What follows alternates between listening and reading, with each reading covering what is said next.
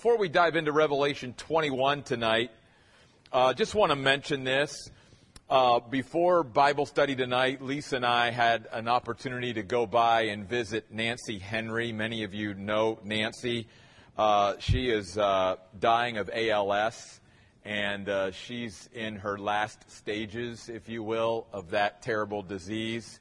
And I just told her and Bob that I would mention them for prayer tonight uh, when we got to Bible study. Uh, she used to come when she was up to it uh, in a wheelchair. You've probably seen her at church on Sundays. Probably it's been a couple months ago now since she's been at church on Sundays or Tuesdays. But if you would remember Nancy, she is a believer, strong believer, knows the Lord. She knows she's going to heaven.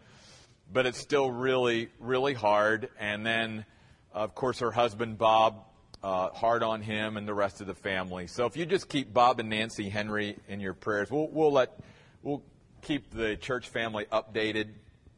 They certainly send their thoughts and prayers to you guys as well. They have not forgotten us. It's just they're in that season of life where it's just next to impossible to get out and, and to do anything. So she's pretty much bedridden at this point. So anyway, you think about Nancy, just I know she would appreciate those prayers. Revelation 21. We we come to the end of the book of Revelation and tonight these last two chapters really God is is teaching us about what the eternal state is going to be like. And like a lot of things in the Bible, God doesn't answer all the questions about eternity that we want to know. But on this side of eternity, he gives us glimpses of what we need to know from his perspective about the eternal state that's going to give us hope, that, that's going to energize us, it's going to give us something to look forward to. Now again, there's a lot of questions a lot of us have about the eternal state as far as, you know, what we're going to look like and are we going to be a certain age and all that. And the Bible doesn't talk about that. It does talk about the resurrected glorified body in 1 Corinthians 15, but it doesn't give us too much fine details about all that stuff. But here's what it does tell us. There's no other place in scripture where we learn more about what the eternal state's going to be like than Revelation 22 or 21 and 22. So, the other thing I want to point out is this. Revelation 22 and 21, or 21 and 22, is a break from talking about the millennial kingdom. In, in the last couple chapters, he talked about what that thousand year reign of Christ would be like a little bit. Again, not in great detail. Well, what he's going to talk about now is really beyond the thousand year millennial reign of Christ. It, it is what it's going to be like after that thousand year millennial reign of Christ on earth. And one of the first things John says here in verse 1 of Revelation 21 is, I saw a new heaven and a new earth. For the first heaven and earth had ceased to exist, and the sea existed no more. The word new there means superior in kind or quality to the old. So one of the cool things that God is teaching us here is that God always provides something better for those who believe in Him. And he's telling us and reminding us of that here even at the end of the Bible in the book of Revelation. He's saying, I've got something planned that's even superior. It's of higher quality. It's better than what you are going to experience now or ever could experience. In fact, it's going to be even better than the thousand year millennial reign of Christ because it's going to be a new heaven and a new earth. Because this earth as we know it, and the heavens, if you will, as we know it, God's going to destroy. And He's going to make a new heaven and a new earth. And the cool thing about this is, just for a moment, is that heaven and earth is not going to be tainted by sin or under any kind of curse or anything else. So again, this is why it's so high quality and superior to what we know. And again, God doesn't go into a great detail, but the important thing is that it's going to be greater than anything that you and I could wrap our minds around right now. The principle though is something I want to land on for a moment. God always provides something better for those who believe in Him. The key is we've got to believe, we've got to trust, we've got to have faith in God. And when we do that, the life that He promises, even right now, is going to be better than what we think For instance, there, there's a couple things in the Bible, many things that are sort of counterintuitive to our own flesh and human nature. When Jesus says, if you want to save your life, you got to lose it. Uh, the first in my kingdom is really last. Uh, the one who's greatest in my kingdom is the servant of all. And, and, and so, you know, unless a grain of wheat falls into the ground and dies, it remains alone, but if it dies, it produces much fruit. And, and so there's all these things like, wow, that, that's sort of upside down from the philosophy of the world. And you and I have to trust and believe uh, and have confidence in the Word of God enough to be able to follow that life and know that that's better than what we could ever try to, in a sense, come up with on our own. And that's simply what we're being reinforced here at the very last book of the Bible. So notice uh, verse 2 I saw the holy city. I, I just want to weigh some words here. Holy means this city is distinctive in its character. Again, no sin, all righteousness. It's going to be a holy city. It's called the New Jerusalem, descending out of heaven from God. I believe that the New Jerusalem is simply the capital city of the eternal state. It's not going to be the place that we always dwell because we're going to be able to move around God's universe in our glorified bodies. But I do believe that in the eternal state that there will be sort of a headquarters, if you will, a capital city for all of us, and it's called in the Bible the New Jerusalem. Notice that this New Jerusalem, verse 2, was made ready like a bride adorned for her husband. It reminds me again of the words of Jesus in John 14 I go and prepare a place for you. And if I go and prepare a place, I'm going to come back and receive you unto myself, that where I am, there you may be also. So the New Jerusalem was made ready by God for us. Verse 3 I heard a loud voice from the throne saying, Look, the residence of God is among human beings. He will live among them and they will be his people, and God himself will be with him. Folks, there's a lot of great blessings coming to us. But I think the greatest blessing throughout eternity is going to be the full, unhindered fellowship that we have with God. That, that's the greatest blessing. We have fellowship with God right now through His Holy Spirit, through His Word. But it's not full. It's not unhindered. You and I still have that sin. We still have that flesh that many times breaks or blocks that fellowship with God. But when we get to this state, there's not going to be anything blocking or hindering that fellowship with God. We're going to be in communion and intimacy with God like never before. And that's, again, to me, the greatest blessing. There's a lot of cool things coming to us. Uh, you know, glorified bodies, uh, wonderful place to live uh, for all of eternity, being able to worship and serve God. But the idea that in some way God, because He's God, will be able to commune and fellowship with each one of us on a level that we could never understand now. To me, that's what's going to make, in a sense, heaven, heaven. Uh, to me, God Himself will be with them is one of the key phrases to end the Bible with. Verse 4, notice, God is going to personally and again, I don't, I can't understand how he can do this to the millions of people that are going to be in eternity with him. But God promises to personally minister to each and every one of us. He himself will wipe away every tear from their eyes. And death will not exist anymore. For us, heaven it, it, we, can, we can sort of wrap our minds around heaven more by what's not there, at least at this point, than what's there. And that's why God, many times, when He begins to describe the eternal state, is going to tell us what's not there. And death will no longer exist. Neither will mourning, crying, or pain.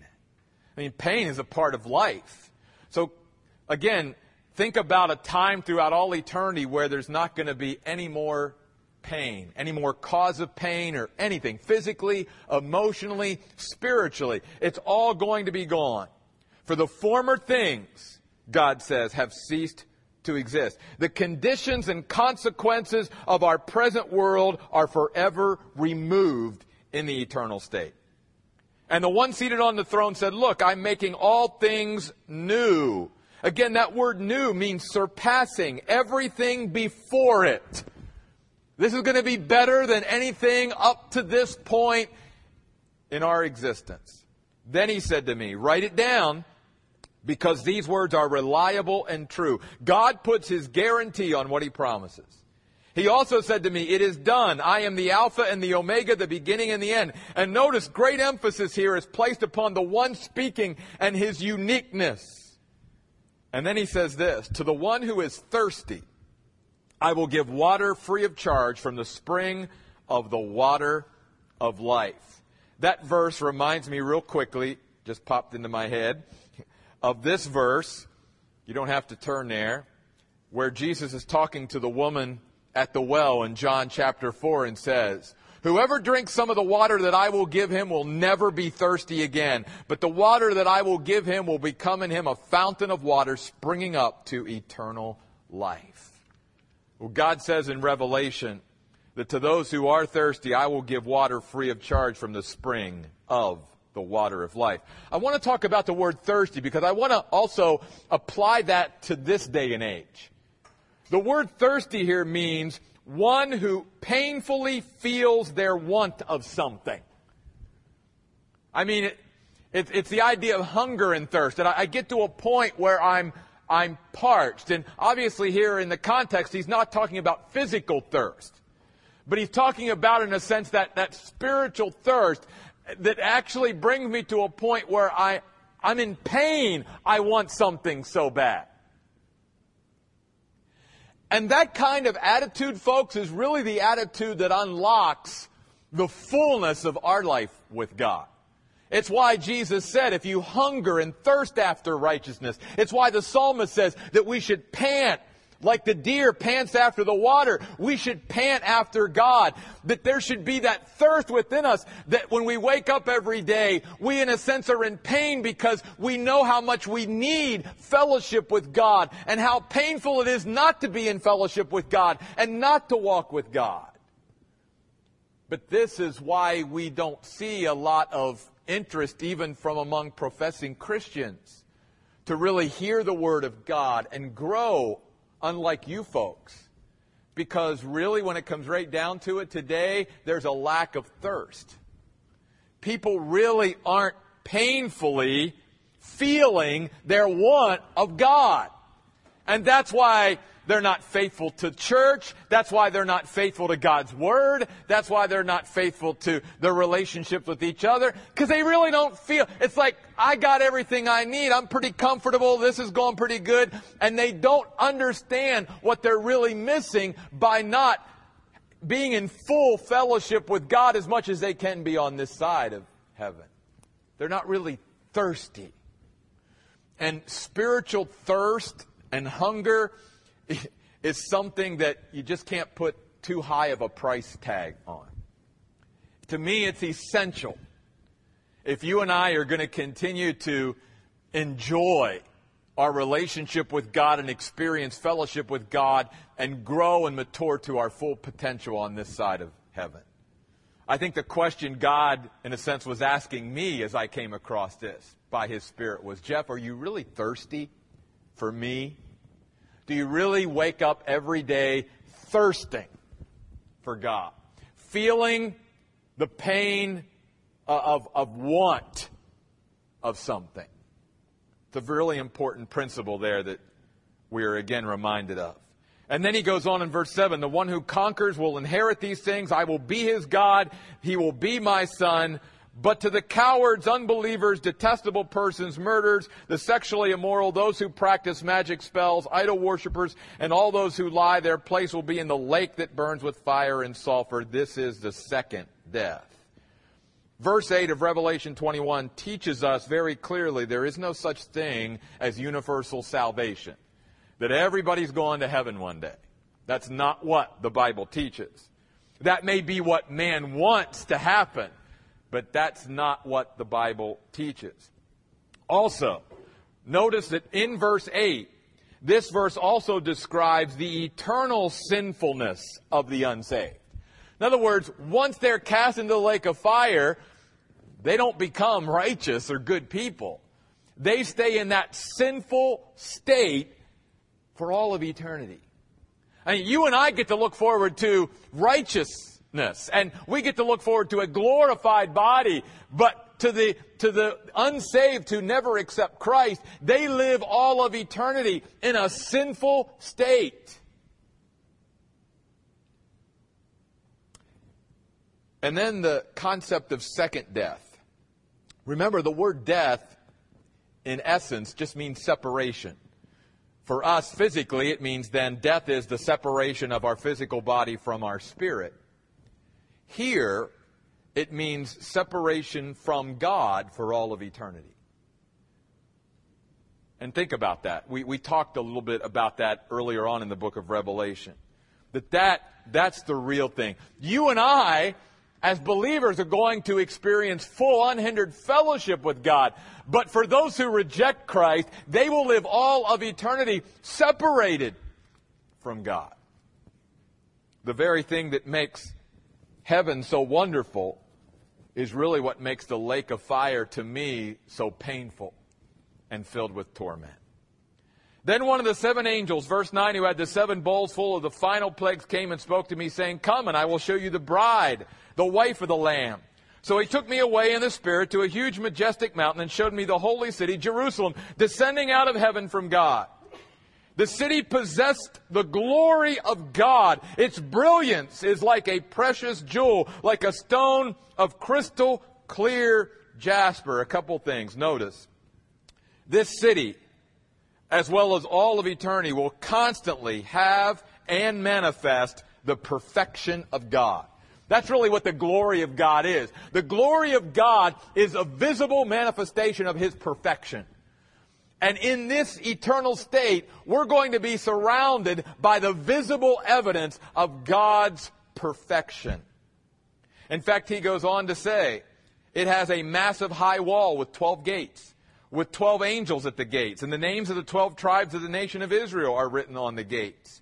There are three gates on the east side, three gates on the north side, three gates on the south side, and three gates on the west side. The wall of the city has 12 foundations, and on them are the 12 names of the 12 apostles of the Lamb. So you can see here both Old Testament saints and New Testament saints are represented. Old Testament represented by the 12 tribes, New Testament by the 12 apostles. Verse 15, the angel who spoke to me had a golden measuring rod with which to measure the city and its foundation stones and walls. Now, the city is laid out as a square, literally a cube. Its length and width the same. He measured the city with the measuring rod at 1,400 miles. Its length and width and height are equal. He also measured its wall 144 cubits according to human measurement, which is also the angels. The city's wall is made of jasper, and the city is pure gold, like transparent glass. Everything in eternity reflects it is built that way by God to continually, forever and ever reflect His glory. I mean, we can't even imagine how bright and brilliant this thing's going to be. But we're not going to need to wear shades. Because we're going to have glorified eyeballs. And we're going to be able to take it all in. And I can't even really put into to the right words the immensity of this city. If you take a cube, 1,400 square miles by 1,400 by 1,400, and it goes up as well as it goes out and deep and all of that, it's an unbelievably massive city. Uh, to me, those that have done calculations say it, it, it can easily fit billions of people into to this space. It is that massive. And again, it's not the only place we're going to be to me, it's sort of our capital city. It's, it's our headquarters. It's a place we can come back to every once in a while and hang out and then go to all the other infinite places in the universe throughout eternity. Uh, the foundations of the city's walls, verse 19, are decorated with every kind of precious stone. The first foundation is jasper, the second sapphire, the third agate, the fourth emerald, the fifth onyx, the sixth carnelian, the seventh chrysolite, the eighth beryl, the ninth topaz, the tenth chrysoprase the eleventh jacinth, and the twelfth amethyst. And the twelve gates are twelve pearls. This is where we get the pearly gates from. But notice, these aren't like little gates and little pearls. Each gate is made from one pearl. What kind of oyster made that thing? That is going to be a huge Pearl. The main street of the city, and here's where we get the streets of gold. The main street of the city is pure gold, like transparent glass.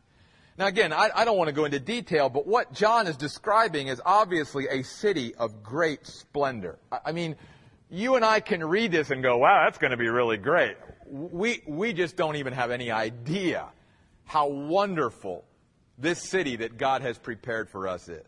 Notice verse 22 I saw no temple in the city because the Lord God, the all powerful, and the Lamb are its temple. Notice heaven is God centered.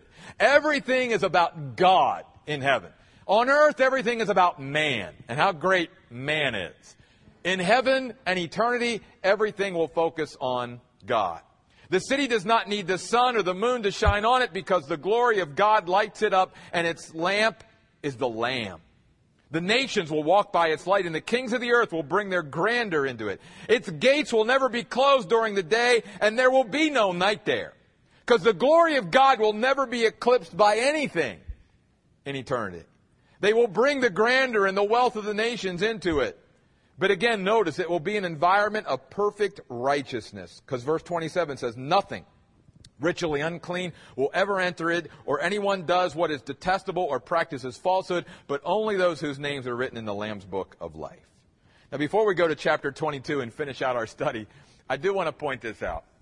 I have no idea why, but if you go back to chapter 21, verse 1, you will notice that in eternity, there's no more sea, no more water. I just have to say, I feel sorry for you all who really like to fish. Because there's not going to be any fishing in heaven. And the Bible doesn't tell us why no more sea for all of eternity, but no big ocean in the eternal state. So when we get there, maybe God will tell us why he chose that. I just had to throw that in. Chapter 22. Then the angel showed me the river of the water of life, water as clear as crystal, pouring out from the throne of God and of the Lamb. This water reminds us that God is the ultimate source of our satisfaction and fulfillment. And it's going to be that throughout eternity. Flowing down verse 2, it says, down the middle of the city's main street. And then he says, on each side of the river is a tree of life. Now, the word tree there really denotes a species or kind of tree. I don't think the Bible is teaching that there's just going to be one tree like this, but there's going to be one kind of tree, one species of tree like this, that produces 12 kinds of fruit, yielding its fruit every month of the year. Wow. I have a feeling that fruit's going to taste really good. And it reminds us that in eternity we will eat. Uh, in fact, even Jesus, after he rose from the dead, ate some fish uh, with the disciples on the seashore when he met them there. So the Bible does teach us that we will eat in eternity. We just won't have to eat in order to stay alive. We're just going to eat for the pure enjoyment of it. Which can I just say, I do that a lot now. So we won't even go into the brownies, okay? We won't even go into that. I, I do want to point this out, though, that notice in eternity, this is a really important principle, that even in eternity, creation will never cease to totally depend upon the Creator. The Creator is the one who provides the water. The Creator is the one who provides the fruit. You see, it's not like when we get to eternity that somehow we become beings who don't need God anymore. No, even, even in our glorified state, even in a state of perfect righteousness, we're going to be reminded we still need God. The universe, in a sense, as we would know it, would just collapse without God. God, God still has to be there to provide and sustain and uphold everything. And even in that perfect place, we will be reminded of how much we need God and how dependent we really are upon Him. And then the Bible says the leaves of these trees are for the healing of the nations. I think the word healing is a very unfortunate English translation of this Greek word because the Greek word means effective service of the nations. You see, we're going to be serving God throughout eternity. And so one of the things that this teaches us is that God, in a sense, is going to, in a sense, uh, sustain us and energize us and strengthen us, even for the service that we're going to do throughout eternity, by the fruit that these trees produce. And there will be no longer any curse, verse 3. And the throne of God and the Lamb will be in the city. His servants will worship him. Now, there's several different words for worship in the New Testament, and some of them just mean to adore God, to sing his praises, things like that. But there's also many times where the word worship means service, and here is one of those words. It is the Greek word latreuo where we get the idea of priestly service being occupied with serving God. And that's how we worship Him. One of the ways you and I worship God is through service. And that is obviously taught here that one of the things we will do throughout eternity is serve the Lord. And then notice, they will see his face. Now, I know I'm dating myself here, but I couldn't help but think when I read and studied those words of the old Sandi Patty song, We Shall Behold Him. How many of you remember that song? Yeah, I know I'm going back a ways. Some of you don't even know who Sandi Patty is. she was one of the what I call the original gospel singers that was popular back in the 70s. Anyway, she sang a great song called We Shall Behold Him. And I can only imagine as we've had other groups uh, write songs like I can only imagine what it will be like to stand and see the Lord's face. His name will be on their foreheads. Again, notice verse 5. Night will be no more. They will not need the light of a lamp or the light of the sun because the Lord God will shine on them and they will reign forever and ever. Notice also in verse 6 of chapter 22, again, God continually assures us. Because we may, you know, even reading this and even as a Christian, go, nah, that's just, I, I can't imagine. It's just, and the angel said to me, These words are reliable and true. This is really going to happen, folks, and we're going to be a part of it someday. The Lord, the God of the spirits of the prophets, has sent his angel to show his servants what must happen soon. So, Jesus, look, I am coming soon, simply meaning his coming is imminent. It could happen at any time. There is nothing prophetic that needs to take place before the coming of Jesus Christ for his church.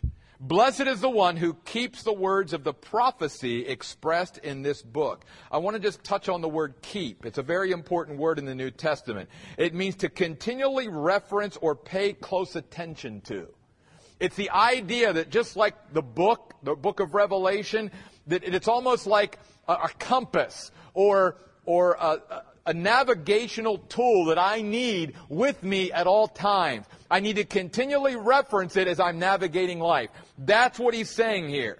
That as Christians, we are blessed if we continually reference and pay close attention to the prophecies expressed in this book.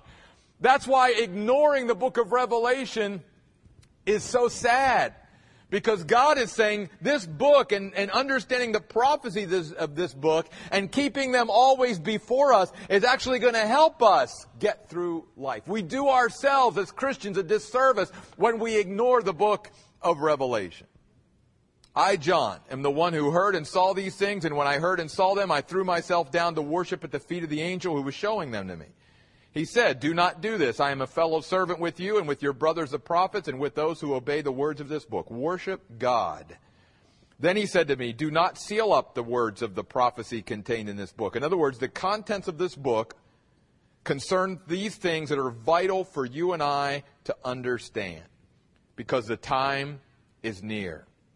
And then in verse 11, God is simply saying that men do what they want to do. The evildoer will continue to do evil. The one who is morally uh, filthy continue to be filthy. The one who is righteous must continue to act righteously. And the one who is holy must continue to be holy. In a sense, what God is saying there is in the eternal state, this is, this is the way it's going to be. That the, the wicked apart from God are going to continue to live in their sinful state, and, and the righteous are going to continue to live in their righteous state. Verse 12 Look, I am coming soon, and my reward is with me and that word reward means an individual personal reward. Each one of us, as his children, are going to be individually, personally rewarded by God for what we have done in our body to bring glory and honor to him. I am the Alpha and the Omega, the first and the last, the beginning and the end. Blessed are all those who wash their robes so they can have access to the tree of life and can enter into the city by the gates. And we all know that it's only through the pl- precious blood of Jesus that our robes can be washed. Outside are the dogs. Now, I got to say, I like dogs. So why does the Bible, you know, why does the Bible use dogs in such a derogatory way? Well, in Bible times, dogs were not the domesticated house pets that they are today dogs ran through the streets and were scavengers. And they, they ate garbage. And they were filthy animals back then. So he's simply saying, using that concept in their idea of dogs to describe outside all this wonderful stuff, there are those who, because they've rejected Christ, will not come in the sorcerers, the sexually immoral, the murderers, the idolaters, everyone who loves and practices falsehood. Now, again, please understand that the Bible clearly teaches that any and all of these sins can be forgiven through the blood of Christ. All the Bible is simply saying is these who have been involved in this never came to Christ to have their sins forgiven, and therefore are paying for these sins rather than allowing Christ to pay for them. I, Jesus, have sent my angel to testify to you about these things for the churches. Again, this message was for the churches. The local church is really important. When God wants to get his message across, he does it through the church. Even though the church today is, is bashed, and even though the church today is, is being ignored and it's not important anymore that, that Christians become part of the church, and, and we can do you know, our walk with God uh, apart from the church. That's not what the Bible teaches. And God gave his message to the church. I am the root and the descendant of David, the bright morning star. This morning star was the one that would rise up and tell us a new day was coming. And Jesus is simply saying, a new day is coming when I come back. And the Spirit and the bride say, Come. And let the one who hears say, Come. And let the one who is thirsty come. Let the one who wants it take the water of the life free of charge. This is the last invitation in the Bible.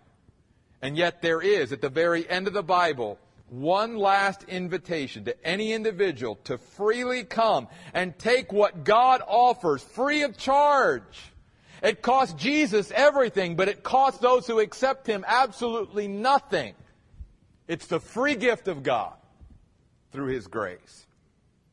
I testify, verse 18, to the one who hears the words of the prophecy contained in this book. And here's the last warning of the Bible.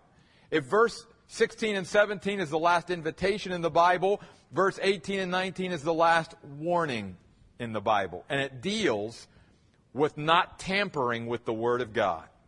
He says, I testify to the one who hears the words of the prophecy contained in this book. If anyone adds to them, God will add to him the plagues described in this book. If anyone takes away from the words of this book of prophecy, God will take away his share in the tree of life and in the holy city that are described in this book. God takes very seriously tampering with his word. Something else these verses teach is then, obviously, because Revelation is the last book of the Bible, that there is no continuing revelation from God today. All that we need is found in Genesis to Revelation. That's why it's very dangerous when you have cults or splinters of, of religions or whatever who say, hey, uh, our prophet got a new revelation from God, and we're adding it to this. See, Revelation 22 teaches very clearly that any future revelation after this in history first of all, wasn't necessary. Everything that someone needs to know God, to live for God, and all that is contained in Genesis to Revelation. And, and when you and I, or any human being, start to add to the Word of God, we take away the sufficiency of the Word of God. We take away its power. It's what Jesus said. It, it, we make it no, not effective anymore. We take all the force of the Bible away when we start adding things to it or taking away from it. And so one of the final, if not the final warning in the Bible is don't tamper with God's Word. He takes that very seriously. Notice the last promise in the Bible, verse 20. The one who testifies to these things says, Yes, I am coming soon. It is a solemn assurance. By the way, the word soon means suddenly, without warning. Some people go, well, Jesus promised he was coming soon. It's been 2,000 years. That, the Bible must be wrong. The word soon doesn't mean soon as in in time. It means suddenly. It means without warning. That's why Jesus always said, when I come, I'm going to come like a thief in the night. Unexpected. Notice the last prayer of the Bible, verse 20. Amen. Come, Lord Jesus. The last prayer. And then, verse 21, the last verse of the Bible, the final word, if you will, of the Bible, the grace of the Lord Jesus be with you all. If there's a final word in the Bible, it's the word grace. Interesting, isn't it? That God ended with grace. And we define God's grace as his supernatural enablement. And that's why John is saying, may God's supernatural enablement, power be with you all until Jesus comes. So, folks, we've got a lot of cool stuff to look forward to. I have certainly enjoyed sharing the book of Revelation with you, but now we go on to 1 Corinthians next week, and let's close in prayer, shall we? God, thank you so much for giving us this great book, the last book of the Bible, the book of Revelation. Thank you, God, for unveiling for us, uncovering for us the glory of Jesus the King of Kings and Lord of Lords, who's coming one day to rule and reign, and then, Lord, to, to be worshiped throughout eternity. Thank you, God, for the promises and the hope that you give us as Christians of what we have to look forward to. A, a beautiful city beyond description. A beautiful place beyond human comprehension. But more than anything else, God, we have been reminded tonight that the greatest blessing throughout eternity will be the full unhindered fellowship that we have with you. That you yourself will be with every one of us in a way that we cannot even comprehend right now. You will personally minister to us. You will personally reward us. You will give us, Lord, some form of service throughout eternity. And God, we just thank you. Thank you for what we have to look forward to. May we remind ourselves, even throughout the rest of this week, that God, you always have something better for us if we will simply believe and trust and put our confidence in you. And that principle's true even right now. So maybe there's someone even in this room tonight that they're struggling right now. And yet, Lord, help them to just trust you because if they just trust you, what you have for them is better than anything they could come up with on their own. Anything something or someone else could offer them. That what you have ahead for them is always better if we'll just follow you. Go with us, Lord. Bring us back on Sunday that we might be able to meet once again. We pray in Jesus' name. Amen. By the way, next week we are starting a new series I'm really excited about. First Corinthians. So keep coming. Um, we're going to have a good time in the Word of God once again. First Corinthians, starting next week. Sunday, we finish up the book of Galatians, and then the following Sunday, we start a short series uh, in the book of Romans, looking at some of the last couple chapters of Romans. We'll be letting you know more about that in the next couple of weeks as well. Folks, thank you guys. Have a safe trip home, and we'll see you on Sunday.